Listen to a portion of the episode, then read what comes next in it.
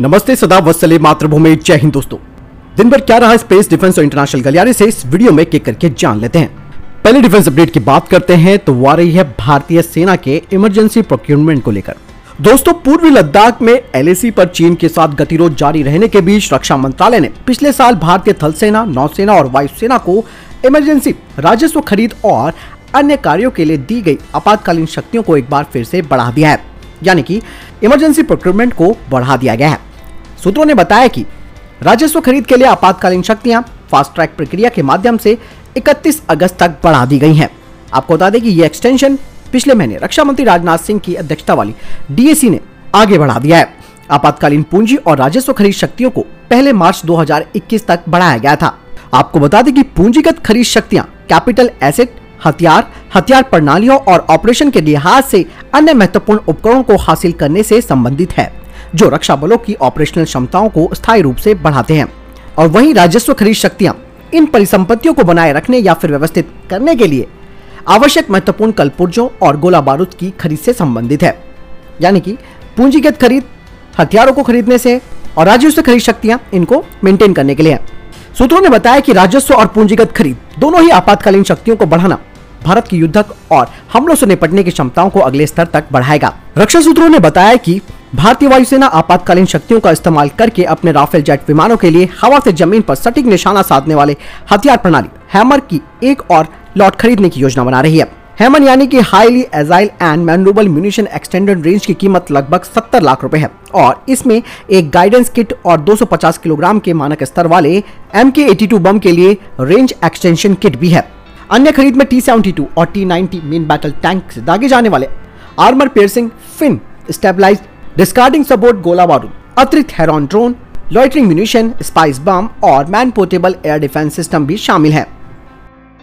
दोस्तों, बढ़ते हैं अगली अपडेट की तरफ़, जो कि एलसीए तेजस को लेकर आ रही है।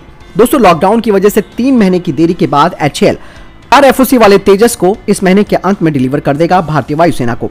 और ये जो टाइम खराब हुआ है लॉकडाउन की वजह से उसे कवर करने के लिए एस पी और एस पी पर भी काम जारी है।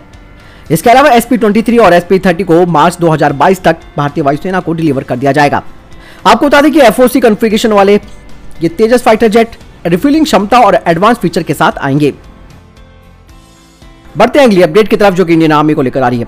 इंडियन आर्मी ने आरएफआई जारी की है उन भारतीय कंपनियों के लिए, जिसके तहत भारतीय सेना 132 यूनिट ट्रक माउंटेड क्रेन को खरीदेगी और इन क्रेन में एम ट्रिपल सेवन यूएलएच, यानी कि अल्ट्रा लाइट हाउसर को कैरी किया जाना है। और प्राइवेट कंपनियाँ अब इस तरह की क्रेन के प्रोटोटाइप बनाने के लिए टेक्निकल स्पेसिफिकेशन भारतीय सेना को प्रस्तुत करेगी। आपको बता दें कि अगर ये कॉन्ट्रैक्ट एक बार साइन हो जाता है प्राइवेट कंपनी और भारतीय सेना के बीच तो प्राइवेट कंपनी को 24 महीने के अंदर भारतीय सेना को इन 132 यूनिट ट्रक माउंटेन क्रेन को देना पड़ेगा। पर यानी भारतीय सेना, एम ट्रिपल सेवन और एक सौ mm के एम्यूनेशन को अधिग्रहण भी कर सकती है।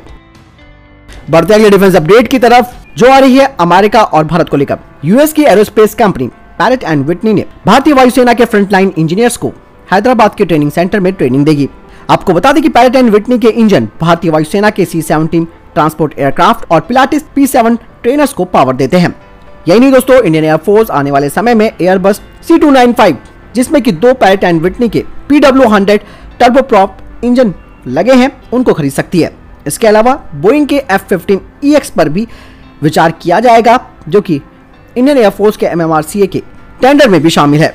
यानी Pratt and Whitney fifth generation के इंजन को भी बना रही है।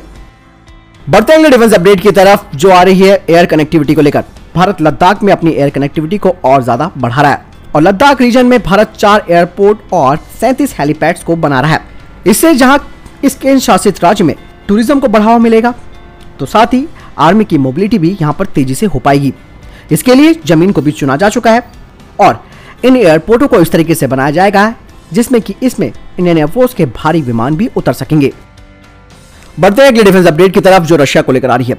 रशिया यूनाइटेड एयरक्राफ्ट के सीईओ ने राष्ट्रपति व्लादिमीर पुतिन के साथ मुलाकात की है, जिसमें उन्होंने कहा कि रशिया के कई दोस्त सौ से ज़्यादा एस को खरीदना चाहते हैं। कंपनी अब एस के लिए बहुत सारे मॉडिफिकेशन भी कर रही है।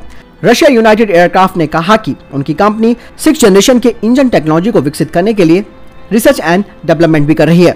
यानी कि रशिया भी अब सिक्स जनरेशन के फाइटर एयरक्राफ्ट को बनाने में लग गया है। तो दोस्तों, ये थे टॉप डिफेंस और स्पेस अपडेट वीडियो के संबंध में कोई प्रश्न, जवाब है आपका कोई सवाल, आप कमेंट सेक्शन में लिखकर ज़रूर पूछ सकते हैं। बहरहाल, इस वीडियो के लिए इतना ही। मिलता है वीडियो के साथ। चैनल सब्सक्राइब करना ना नमस्कार। जय हिंद, जय भारत।